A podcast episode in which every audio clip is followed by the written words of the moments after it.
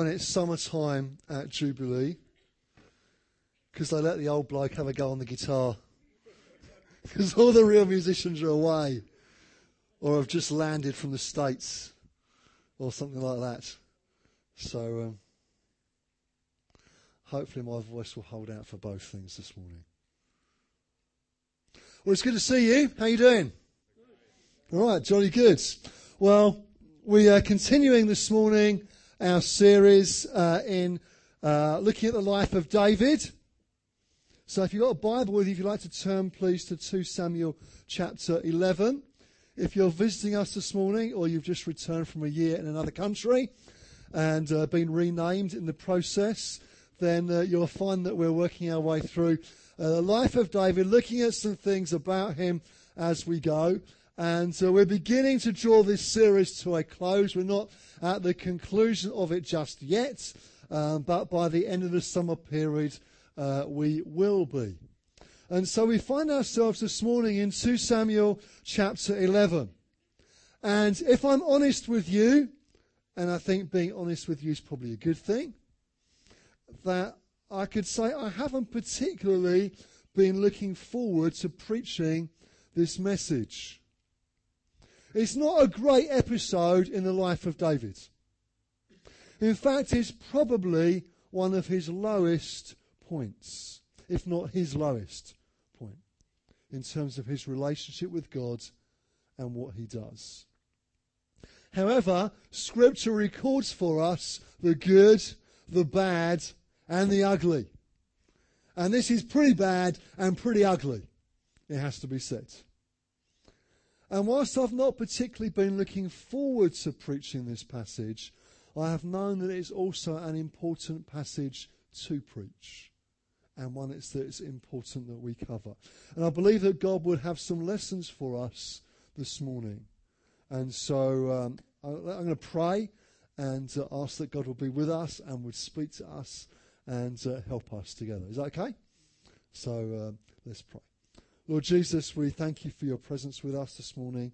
And we pray now as we look at this passage together that you would be our teacher.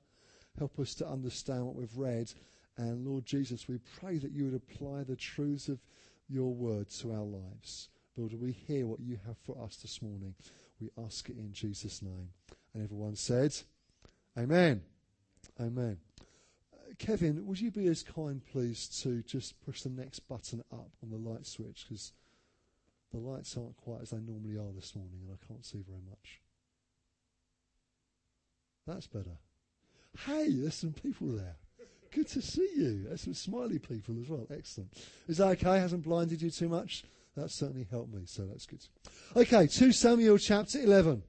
In the spring, at the time when kings go off to war, David sent Joab out with the king's men and the whole Israelite army. They destroyed the Ammonites and besieged Rabbah, but David remained in Jerusalem. One evening he got up from his bed and walked around on the roof of the palace. From the roof he saw a woman bathing. The woman was very beautiful, and David sent someone to find out about her. The man said, Isn't this Bathsheba, the daughter of Eliam and the wife of Uriah the Hittite? Then David sent messengers to get her. She came to him, and he slept with her. She had purified herself from her uncleanliness. Then she went back home. The woman conceived and sent word to David, saying, I am pregnant. So David sent this word to Joab Send me Uriah the Hittite. And Joab sent him to David. When Uriah came to him, David asked him how Joab was, how the soldiers were, and how the war was going. Then David said to Uriah, Go down to your house and wash your feet. So Uriah left the palace, and a gift from the king was sent after him. But Uriah slept at the entrance to the palace with all his master's servants, and did not go down to his house. When David was told Uriah did not go home, he asked him, Haven't you just come from a distance? Why don't you go home? Uriah said to David, The ark and Israel and Judah are staying in tents, and my master Joab and my lord's men are camped in the open fields. How can I go to my house to eat and drink and lie with my wife? As surely as you live, I will not do such a thing. Then David said to him, Stay here one more day, and tomorrow I will send you back. So Uriah remained in Jerusalem that day and the next. At David's invitation, he ate and drank with him, and David made him drunk. But in the evening, Uriah went out to sleep on his mat among his master's servants. He did not go home. In the morning, David wrote a letter to Joab and sent it with Uriah. In it, he wrote, Put Uriah in the front line where the fighting is fiercest. Then withdraw from him so that he will be struck down and die. So while Joab had the city under siege, he put Uriah at a place where he knew the strongest defenders were. When the men of the city came out and fought against Joab, some of the men in David's army fell. Moreover, Uriah the Hittite was dead. Joab sent David a full account of the battle. He instructed the messenger, When you have finished giving the king this account of the battle, the king's anger may flare up, and he may ask you, Why did you get so close to the city to fight? Didn't you know they would shoot arrows from the wall? Who killed Abimelech, son of Jerubbesheth? Uh, Didn't a woman throw an upper millstone on him from the wall so that he died in Thebez? Why did you get so close to the wall? If he asks you this, then say to him, Also, your servant Uriah the Hittite is dead. The messenger set out, and when he arrived, he told David everything Joab had sent to him. The messenger said to David, The men overpowered us and came against us in the open, but we drove them back to the entrance to the city gate. Then the archers shot arrows at your servants from the wall, and some of the king's men's, men died. Moreover, your servant Uriah the Hittite is dead. David told the messenger, Say this to Joab. Don't let this upset you. The sword devours one as well as another. Press the attack against the city and destroy it. Say this to encourage Joab. When Uriah's wife heard that her husband was dead, she mourned for him. After the time of mourning was over, David had her brought to his house, and she became his wife and bore him a son. But the thing David had done displeased the Lord. Not the greatest episode in David's life. But Scripture does record for us, as we've said, the good, the bad, and the downright ugly. So let's just look at what we've read before we ask ourselves what we can learn from it. So looking at the story, the first thing we're told in verse 1 there, to keep your Bible open if you've got it with you, is that in the springtime, at the time when kings go off to war, David sent Joab out with the king's men and the whole Israelite army. Do you notice in verse 1, we're told what was going on. The writer gives us an insight to the problem right here, beginning of verse 1. David shouldn't have been at home. We're told that in springtime now, kings go off to war. David should have been out leading his army in battle. He shouldn't have been hanging around at home, kicking his heels and just wondering what to do. He should have been out there leading the army himself, but he wasn't and that led to all kinds of trouble. And we often talk about teenagers hanging around on street corners causing trouble, don't we?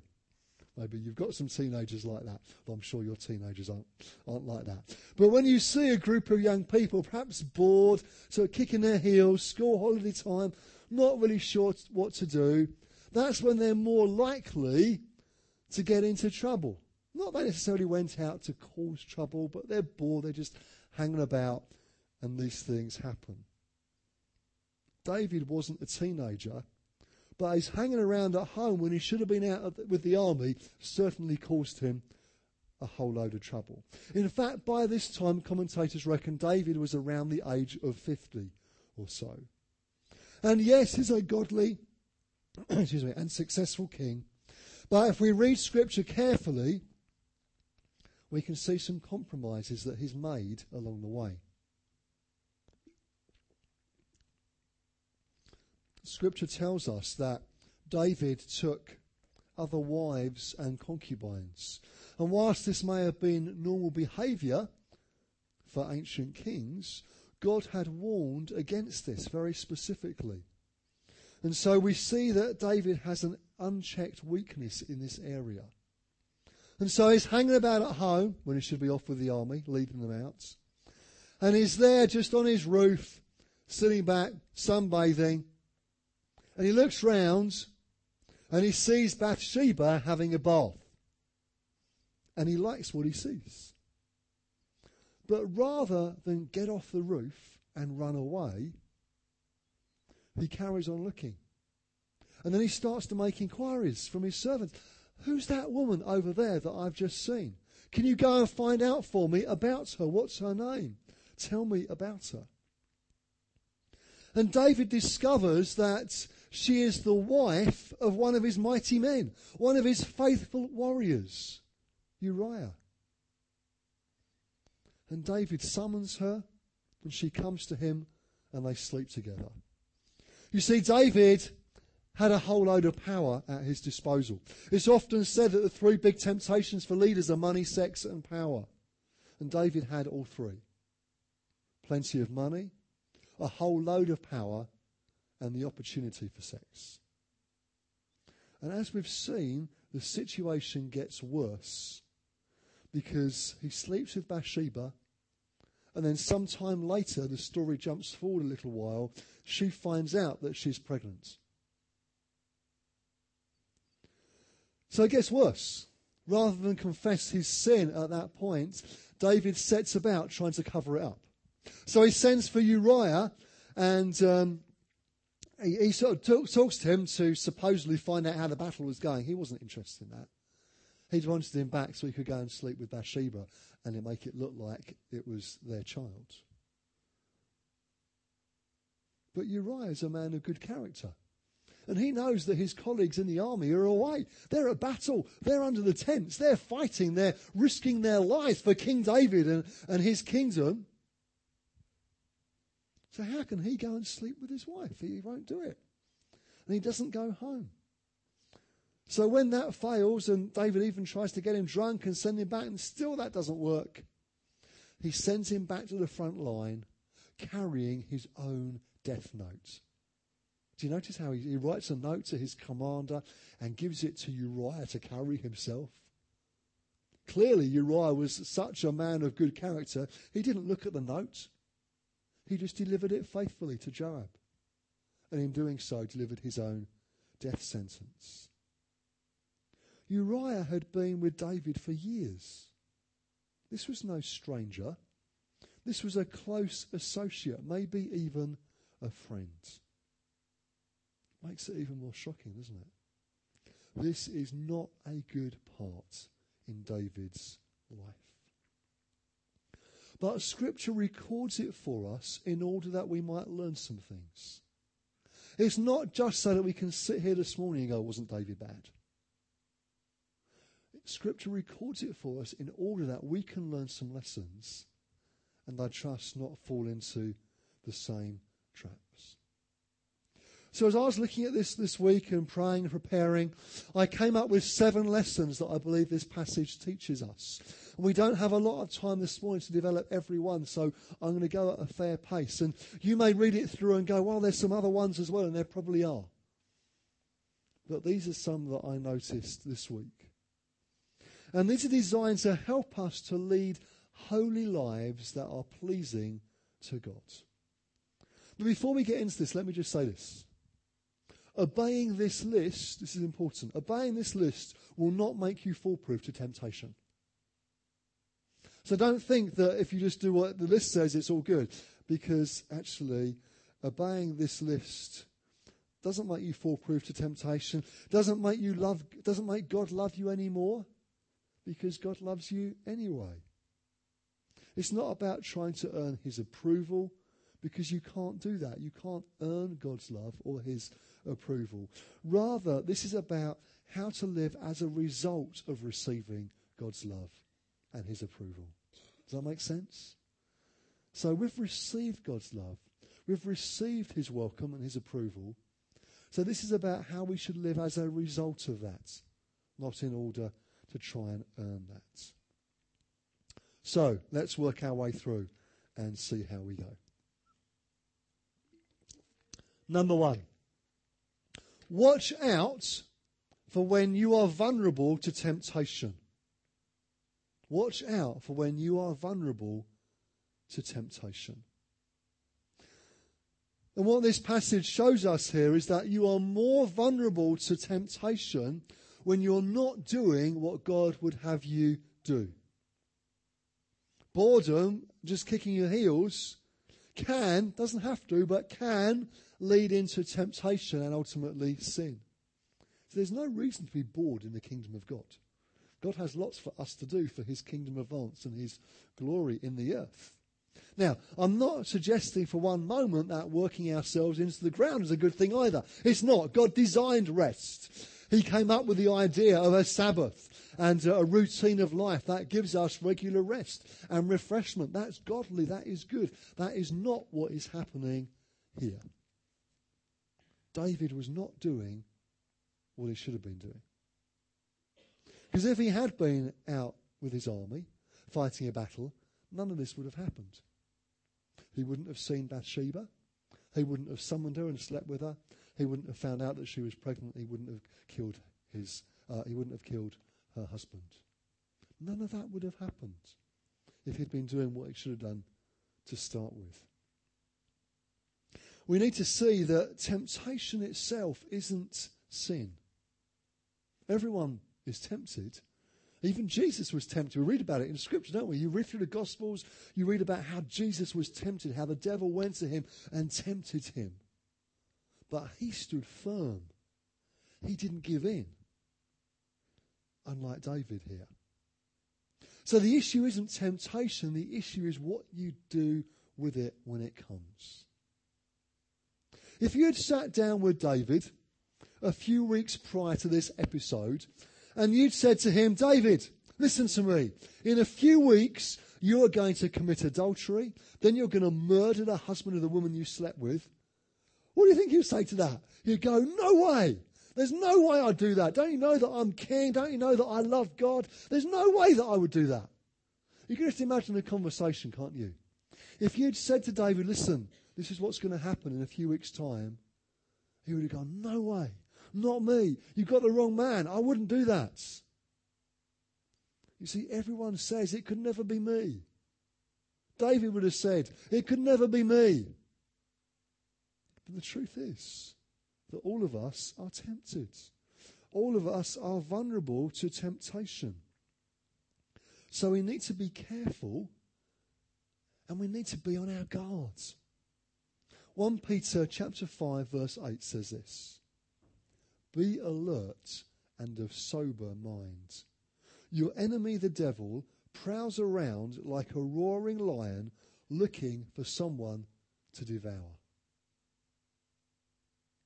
It's not that we have an enemy who's fairly passive about things and thinks, well, you know, if I love Jesus, that's okay, I'll just sort of sit back. No. Scripture tells us our enemy, the devil, prowls around like a roaring lion looking for someone to devour. Have you ever seen a hungry lion? You know, waiting for lunch? Maybe you've seen it at a safari. Maybe you've seen it at a zoo.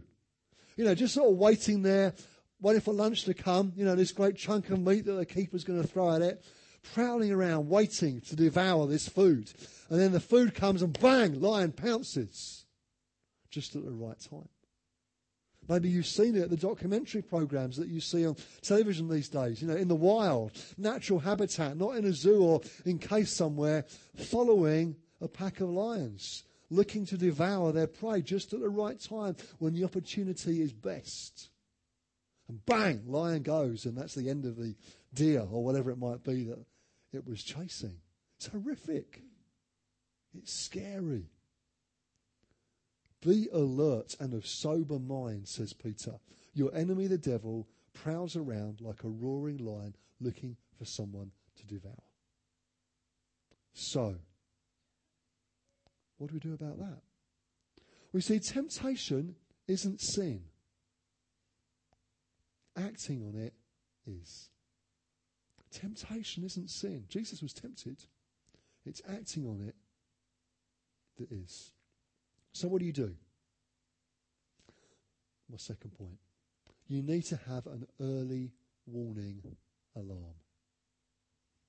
An early warning alarm. Do you recognise this? Maybe you've got one in your home. That is an early warning alarm of smoke in your home. If you talk to a fire officer about fire safety in the home, they'll talk about two things. Firstly, they'll talk about why you should have a working one of these and the importance of it. Smoke alarm go, it goes off when it senses smoke particles in the air before you can see it, particularly if you're asleep. Certainly before you can sense it. The smoke alarm sees it and goes off. It gives you warning of impending danger. And you might not see it coming. You might be asleep, but your smoke alarm sees it and goes off and wakes you up.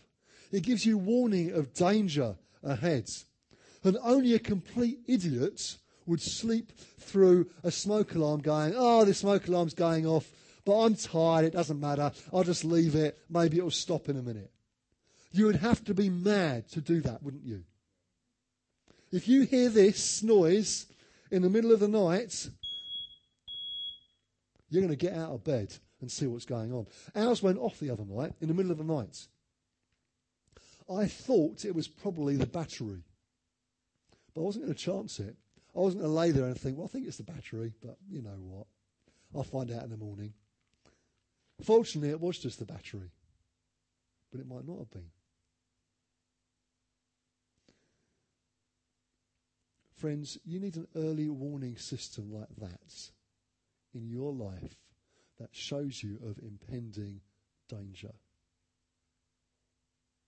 Think about some situations. Imagine what David is like here, hanging about when he should have been out leading the army. Early warning, danger. What about you? Maybe planning your week so that you're in the office the same day as that new attractive colleague you quite like.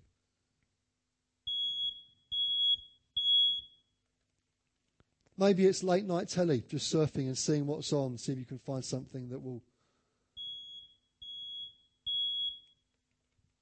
Or maybe it's the old boyfriend or girlfriend from years ago that you've just reconnected with on Facebook.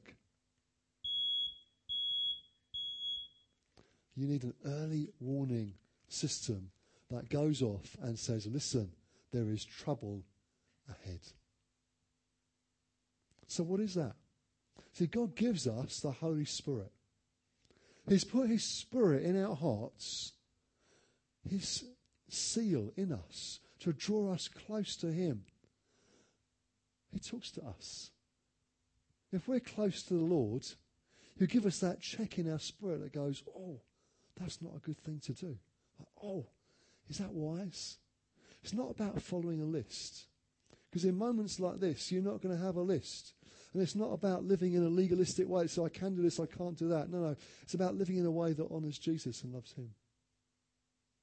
And so it's to do with our hearts. And God has given us a conscience that we need to keep soft and holy to the Lord. So that there's that check in our spirit when we need to know there's danger ahead and we need to do something about it. The other thing that fire officers say is, as well as having a smoke alarm, is planning your escape route. Plan your escape route out. They talk about how it's important that you know how you'd get out of your house if you needed to quickly, if there was a fire. You need to know where the spare key is for that window or for that door that's normally locked. You need to know how you'd get out and what your route would be, what you would do. Not to leave it until it's too late to start thinking about those sort of things when suddenly the house is full of smoke and you've got nowhere to turn. By that point, it's too late. So, what's your escape route when you're tempted? Listen to what 1 Corinthians chapter 10 verse 13 says. No temptation has overtaken you except what is common to mankind. And God is faithful. He will not let you be tempted beyond what you can bear. But when you are tempted, He will also provide a way out so that you can endure it. That is a good promise, isn't it? When you're tempted, He'll provide a way out. In every temptation, there is a way out. You don't have to give in. but you do have to run. And at that point, you need to get out. And when it comes to the things that David was struggling with, you can't reason or argue or discuss or think through about it. There's only one thing to do. It's flee. It's run. It's get away from it. Dietrich Bonhoeffer in his book Temptation says this. The Bible teaches us in times of temptation in the flesh, there is one command. Flee. Flee fornication, flee idolatry, flee youthful lusts, flee the lusts of the world. There is no resistance to Satan in lust other than flight. Every struggle against it in one's own strength is doomed to failure. You've just got to run. Get out. And so it's like when this goes off, what do you do? You run. You get out as quickly as, as you can. But as well as that, you can do some other things to help you. So, number four is you can make wise decisions. Make wise decisions. Things like not putting yourself in the place of temptation to start with, not being there. See, David's first poor decision wasn't looking at Bathsheba, it wasn't being where he should be with the army. So, you can make wise decisions that will help you. Don't put yourself in positions that will be difficult. It's like playing with fire. You'll get burned. It's going to hurt. See, I can't imagine for one moment that David ever thought he would end up murdering a friend to cover up his sin. But he did. I once heard a preacher use this quote. and I can't remember who it was or where it was from, but it stuck with me. It says this Sin leads you further than you wanted to go, keeps you longer than you wanted to stay, and costs you more than you wanted to pay. It's true for David, isn't it? And it's true for us. Don't risk it. Don't chance it. Make wise, godly decisions in advance. Number five, don't re- sorry, yeah, number five, don't rely on good behaviour, but work on your character. Don't rely on good behaviour. Work on your character. You see, the danger of a message like this is it can sound like, well, as long as I'm good, it's all right. It's not about being good. It's about allowing God to do something in our hearts. The Bible doesn't tell us to behave well. It tells us to become like Jesus. The writer of the Hebrews says this Therefore, since we are surrounded by such a great cloud of witnesses, let us throw off everything that hinders and the sin that so easily entangles, and let us run with perseverance the race marked out for us, fixing our eyes on Jesus, the pioneer and perfecter of our faith. Look to Jesus. Look to Jesus. That's the solution here. You see, you won't become more holy by dwelling on your sin and thinking, must stop it, can't do it, mustn't do that, mustn't go there. What you need to do is look to Jesus and go, Lord, it's you I want to be like. I want to be more like you. Help me to be more loving in my character. Help me to be more godly. Help me to be. Uh, you can imagine the list, can't you? It's by looking to Jesus that He changes us. It's not by looking to our sin, it's not by looking to where we might struggle or have problems, but it's by looking to Jesus and saying, Lord, I want to be like you. And asking Him that the fruit of the Spirit will grow and develop in our lives. Things like love, patience, kindness, goodness, faithfulness, gentleness, self control, these things that are fruit of the Holy Spirit in our lives. Say, Lord Jesus, I want those things, not other things. And that happens by looking to Jesus and being with Him. Number six, we've got two more. Number six, be accountable. See, David wasn't accountable. He held all the power and no one challenged him. Well, no one really challenged him. I mean, it's interesting the um, response of his servants, isn't it? Where the man comes to him, isn't, isn't that Bathsheba, the, the daughter of Eliam and the wife of Uriah the Hittite? It's like the servants trying to drop him a hint here. You know, Do you not realize who this is? Just to remind you, just in case you've forgotten, David, this is who she is. This is her father. This is who her husband is, your friend out in battle, remember? But he's only dropping hints. He wasn't coming to David saying, What are you doing? Get off the roof. Go fight. No one said that to him. Or at least if they did, it's not recorded for us in Scripture. But think about how things could have been so different for him if someone had challenged him. Someone had gone to him lovingly, probably risking their life because he was king. but if they'd gone to him in a loving way and said, David, what you're doing is not good. It's not right. It's not godly. Think about how things could have been so different. I'm part of a team where we regularly talk about how life is, how our marriages are, what's going well, what we're struggling with. When we get together as couples, we talk frankly about the challenges that face us. So being accountable to one another is so helpful and so encouraging to us. For me, when I'm, when I'm meeting people, there are two people in my life that always know who I'm meeting and where I'm meeting them my wife and David, our administrator. And if I'm meeting uh, a woman on my own, well, I, don't. I try not to do that, but I sometimes have to, and I'll make sure it's a public place, and I'll make sure that it's known about who I'm seeing and, and why. You know, I, I'd tell Sarah I'd want her to know. I'd much rather she hears from me that I've had to meet so and so, I've met them uh, for coffee here, and, and this is why, rather than one of her friends phone her up and say, Who's the uh, who's the girl that Graham was with in, in Costa the other week? you know, that's just creating suspicion, isn't it? And that's just crazy. So be accountable. Let other people stand with you and help you. And finally, number seven. If you're married, love your spouse. If you're married, love your spouse. I originally entitled this heading, If You're Married, Work on Your Marriage. But that makes it sound like marriage is a project. and I, I, for the record, I do think marriages need to be worked at. They take effort, they take intentionality. But more than anything, you need to love your spouse, your husband, or your wife. Love them. Really love them. And yes, part of that is working on your marriage. That's why we held a marriage morning recently, in order to help couples strengthen their marriages. So, husbands, listen to me.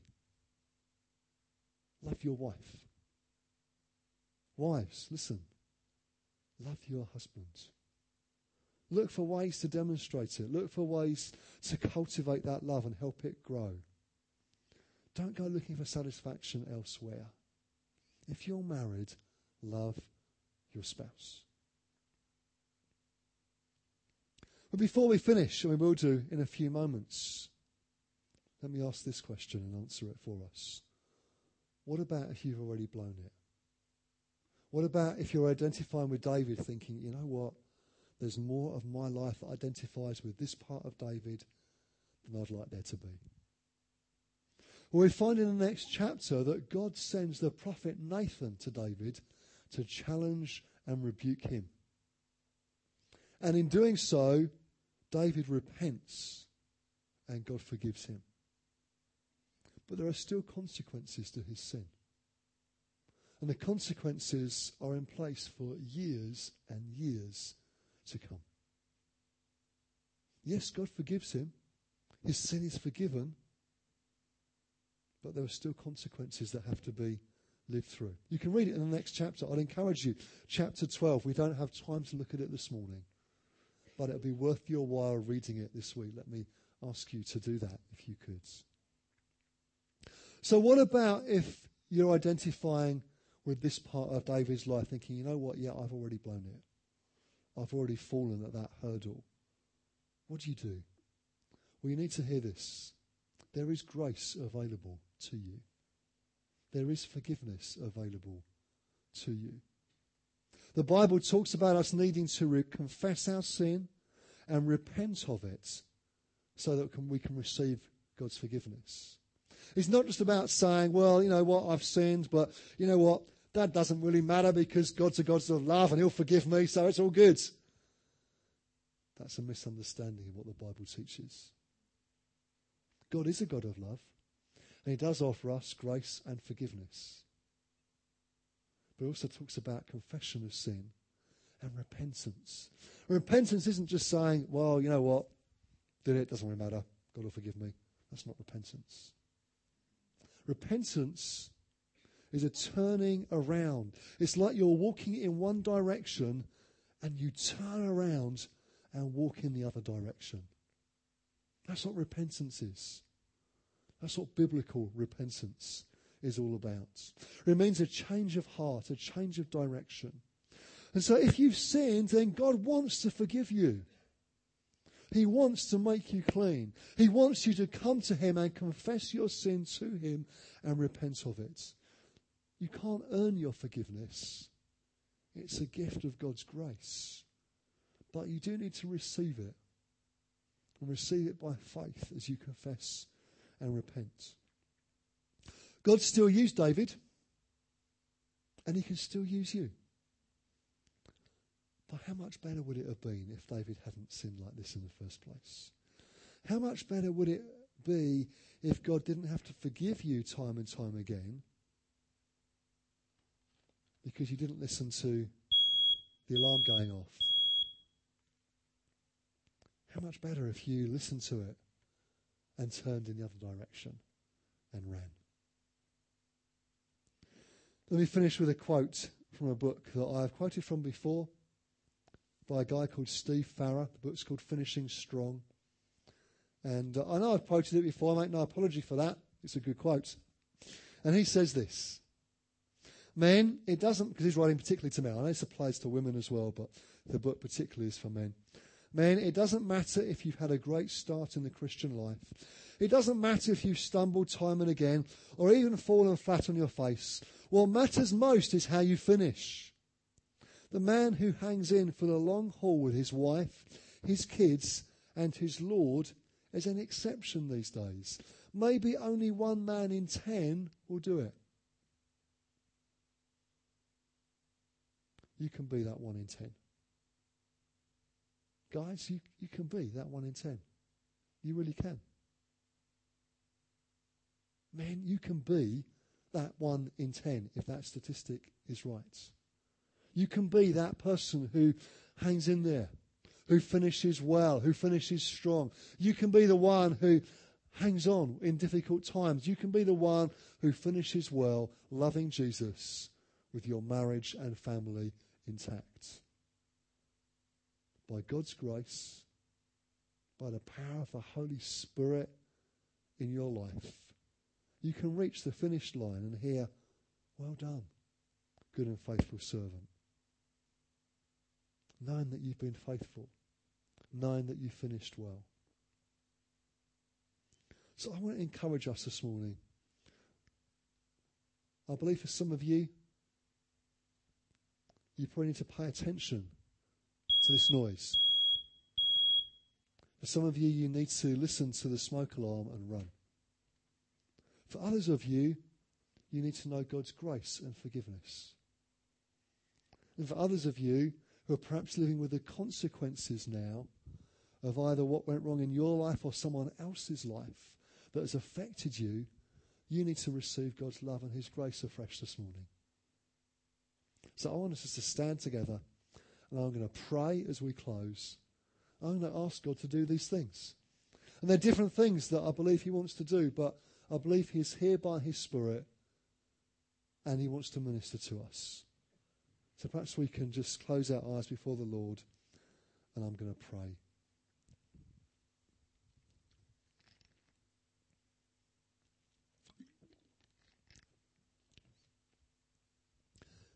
Heavenly Father, we thank you that David's life is recorded for us in Scripture, in the good, the bad, and the ugly. And Lord, we don't for one moment want to sit back and judge David and say what an awful man he was because he was a man after your heart. He loved you.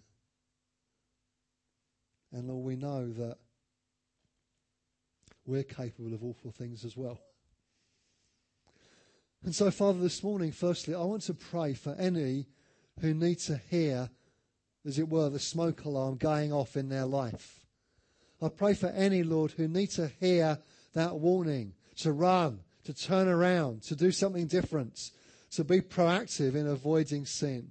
Lord, I ask, please, would you, con, uh, would you come by your Spirit, Lord? Would you bring a conviction by your Spirit?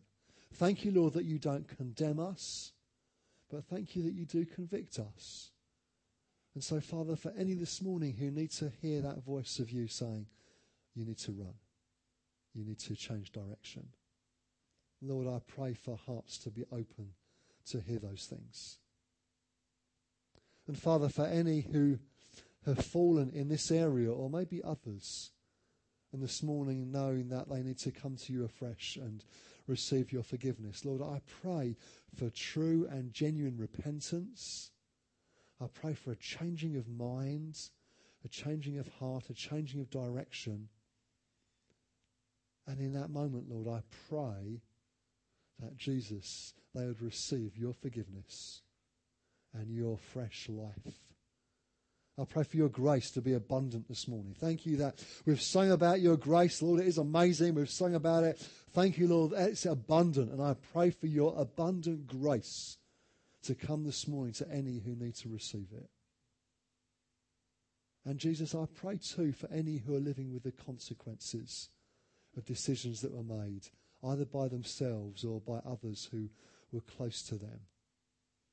Lord, I pray for them as well right now that again, your grace would be sufficient. That Jesus, you would come to them and they would know your closeness, your love, your presence, and your grace in every day. As I live through situations, Lord, I ask, please, would you sustain by the power of your Spirit and would you come by your grace? So, Lord, as we've looked this morning at what's a difficult subject and not a great episode really to consider. I pray, Father, that we would learn the lessons we need to learn, that looking at your word would do us good, and that we would live lives that honour you and love you. And Lord, we receive and live in the good of your grace. We ask it in Jesus' wonderful name. Amen. Amen. God bless you. Thank you for being with us this morning. Listen, before we before you run, before we, we go, let me just say this. We're not going to have a ministry time right now. We're going to go and have coffee and tea in a moment. But if this has brought up things that you'd like to pray about with somebody, and I realise it may have done, then I think Ray and John and maybe a few others are going to be around and some ladies as well at the front, and we'd love to pray with you if you'd like that. Okay?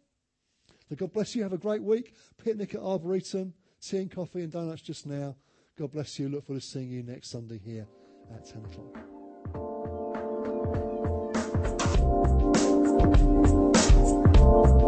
Thanks for listening to this Jubilee Church podcast. Feel free to check out our website at www.jubilee.org.uk and come along on any Sunday morning.